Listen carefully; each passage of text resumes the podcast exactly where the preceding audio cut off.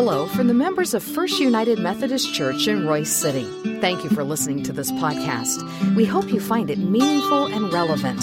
You're invited to join us for worship anytime, and you can learn more about our worship options, location, and small group opportunities by visiting our website, fumcroycecity.org. Today, we hear from our pastor, Reverend Chris Everson.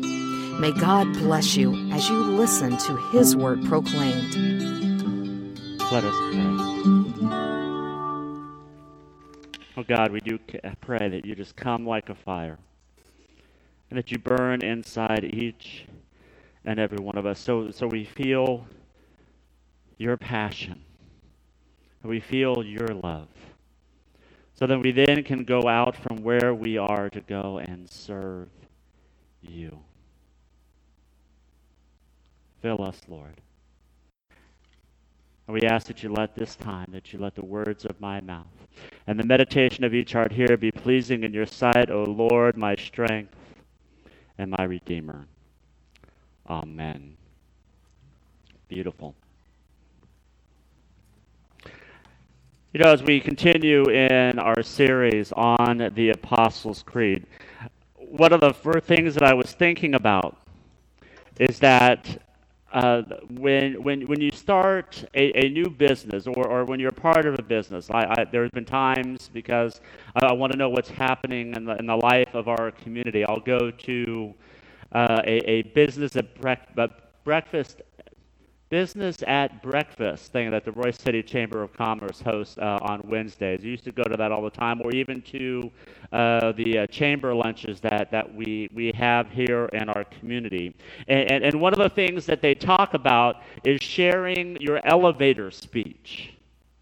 And if you're not familiar with what an elevator speech is, it's what a business owner would use to quickly share about what their business is about. Usually an elevator speech is anywhere between 30 seconds to a minute. And the reason why it's called an elevator speech, that's about how long it takes to go from one floor to another. So it's like, how can you share your business within a short time span?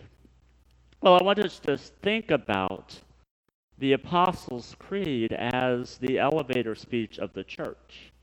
And what I mean by that is not that we're trying to sell something or we're trying to promote a product, but if we want people to know what it means to be a follower of Jesus Christ or be a Christian, we can easily point to the Apostles' Creed and say, there it is. That is who, in a nutshell or in an elevator speech, that is who we are. Last week we started talking about the Apostles' Creed, looking at that very first article or affirmation, if you will, about I believe in God the Father Almighty, the maker of heaven and earth. See, that's how the church taught the faith. I mean, we still use that even today. With our confirmation classes, we go over the tenets of the Christian faith so that they can understand what it is that they believe. And remember, we talked about it's called the Apostles' Creed, not because the apostles wrote it, but because there are 12 affirmations within this statement, in this creed, that gives us a picture of what it is that we believe. Now, it's interesting, when you take a look at the entirety of those 12 affirmations, 6 of them refer to Jesus Christ. And I think it's important because it shows us the centrality of Christ to our faith. But as we take a look at these 6 statements, I see something else. I see an introduction of community and the importance that community plays in the life of the Christian faith. And not only just the community, but the community of the Father and of the Son and of the Holy Spirit working together. I think it's on the screen. If you take a look at this, we see that it starts with an introduction of Jesus Christ. And then how he is conceived by the power of the Holy Spirit. So you have the Holy Spirit and you have Christ right there in those opening statements. But then at the end of the section, we see how Christ is seated at the right hand of the Father. See, the triune God exists in community with one another, and that helps us to see that we as people of faith also live in community with one another. Did you hear April talk earlier in our announcements about the beginning of small groups? And over the next few weeks, last week we had the Genesis class, members from the Genesis class share our scripture readings. This week we had members from the Steward Memorial class, they're reading scriptures. We're going to have other small groups that are a part of our church to share the scriptures over the next few weeks, because, my friends, community is important. And it's important, we want to be worshiping together here in the sanctuary, but it is more important, I believe, for us to be connected in small groups where we can grow, support, and share with one another. So that's the example that the triune God gives us of how they are a part of a community, and that community brings life. And that community brings love and hope. The ways that we can see this is the connectedness of the triune God is first by looking what Jesus said in John chapter 14, verse 9. He reminds us, saying that anyone who has seen the Father has seen me, or anyone who has seen me has seen the Father. Got that mixed up there a little bit. And we see the Holy Spirit who is all throughout Jesus' life and ministry, through his conception that the Creed mentions, his baptism, temptation, public ministry, where Christ says in Luke chapter 4 that the Spirit of the Lord is upon me. Of course, we see the Holy Spirit in the midst of his miracles, and of course, in the resurrection. But today we're going to really take a look at one part of these six phrases or affirmations about Jesus that focuses on Christ's humanity. As we already said this morning, I believe in Jesus Christ, his only Son, our Lord. He was conceived by the power of the Holy Spirit and born of the Virgin Mary. He suffered under Pontius Pilate, was crucified, died, and was buried. We have a nice theological term that we like to talk about when we talk about Christ's humanity, and it's called the incarnation. That's when we take a look and see that Christ was not just this being, but he came to earth to live as one of us. I love the way that the paraphrase, the Message, puts it in John 1:14, where Eugene Peterson used these words: the Word became flesh and blood and moved into the neighborhood. The Word became flesh and blood and moved into the neighborhood. See, through the incarnation, it shows us that God wanted to come and be one of us, to have the opportunity to show solidarity with the human race. Not to become, to rule and to lord over the entire world, but to know what it means and to share in our suffering, to share in our death, to share in our joys, to share in our sorrows, to share in our laughters, to be a part of all of that, so that God comes to be one of us. Our scripture for this morning is from the book of Galatians chapter 4, verses 4 and 5. It gives us a picture about the importance of Christ coming to earth. So hear the word of the Lord.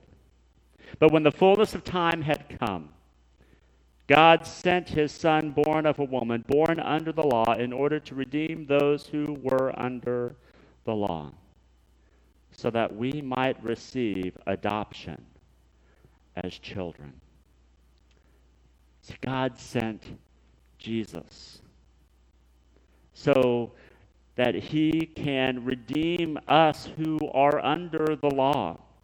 Not so that we are just free to do whatever we want, but so that we can be called children of God. One of the things about the Apostles' Creed and the start of this Jesus section, if you will, is this bold proclamation that Jesus is Lord.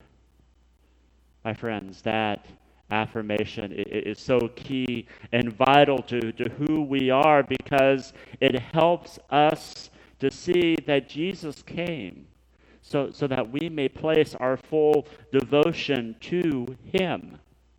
And it's not so that he can oppress us, but Jesus came, so we call him Lord, so that we can be freed from oppression.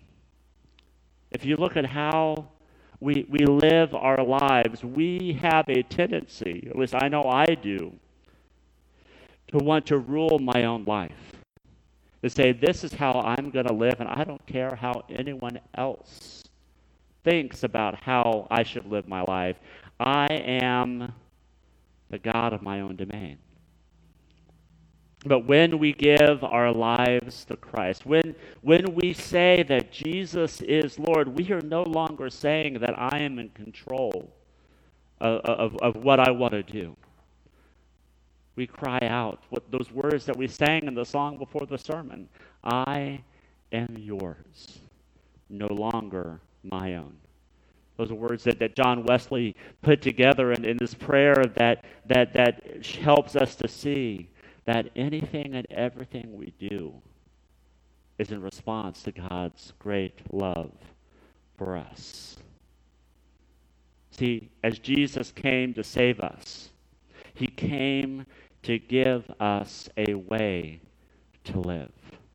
He came so that we can look at his life and see how it is as followers of Jesus Christ are to live. We're not supposed to look at Jesus as some historical figure, but we came. So he came so that we can look at Christ and see how we can be human, just like Christ was human. Genesis 1:27 reminds us that God created humankind in his own image. And with the fall of humankind in Genesis 3 and all the stories in the Old Testament, it gives us a picture of how many times we get it wrong. How many times when we try to strike out on our own, we fail time and time again. But when we take a look at Jesus' life, we can see what exactly it means to be human. What does it mean to actually live our lives as Christ, the perfect human, lived his life? Well, first, I think if we look at Jesus' life, we see that he identified with the poor and the oppressed. See, we hear this in his first sermon.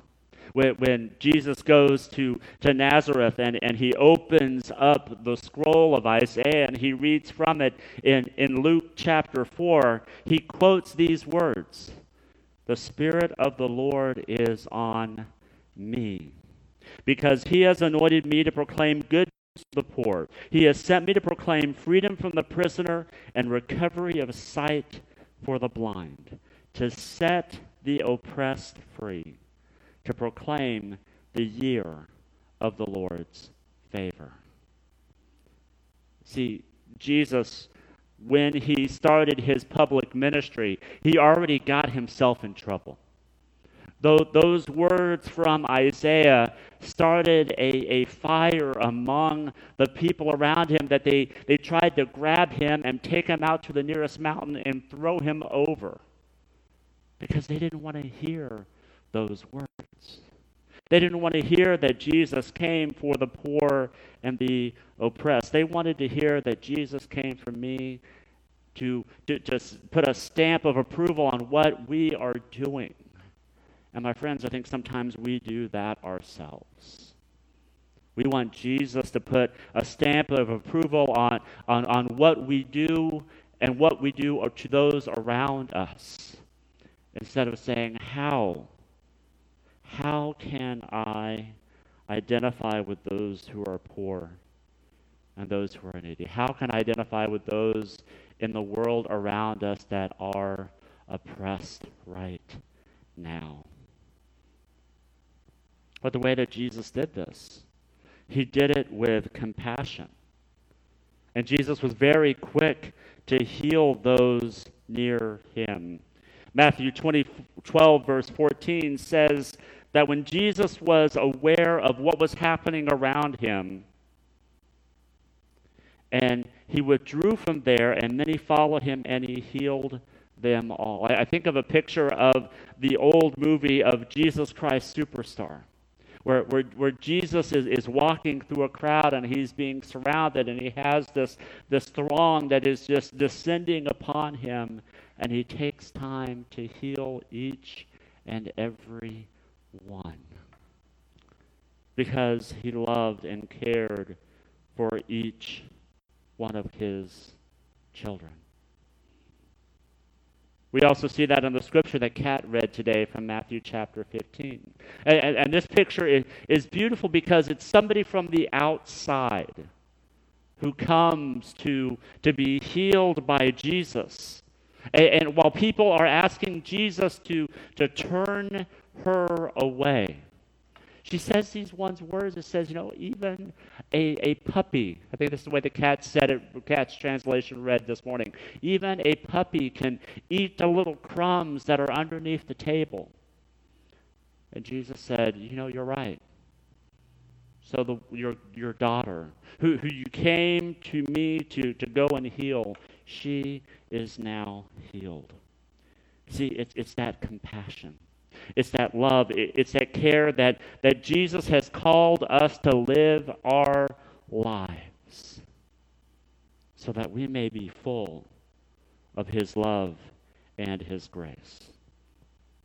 And I think one of the most important lessons that we can learn right now is that Jesus shows us that we need to take time to rest and to pray.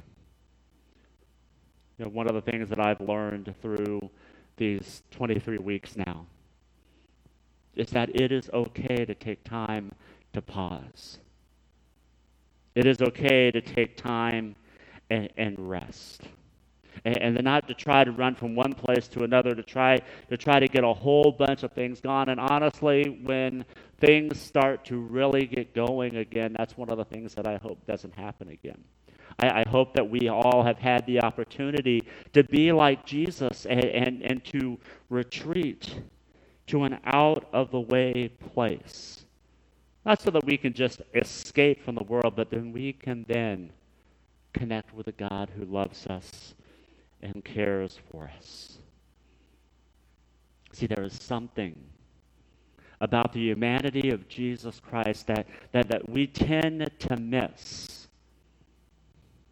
And it's important to recapture that through the words of the Apostles' Creed. Would you please pray with me? Oh God, we are thankful that you came to live as one of us. That when you came upon this earth to teach, to love, to heal, to free, that we live in that freedom. Not so that we can do anything and everything we want to do, so that we can turn our gaze towards you and say, God, how are you calling us to live our lives? And I think sometimes when we pray that prayer, it's going to surprise us. It's going to challenge us. It's going to help us to see the world in a different light. To see the world as you see it. As we strive to be your faithful disciples. So God, we lift these prayers up to you and thank you for the humanity of our Savior. And we pray this in Jesus' name. Amen.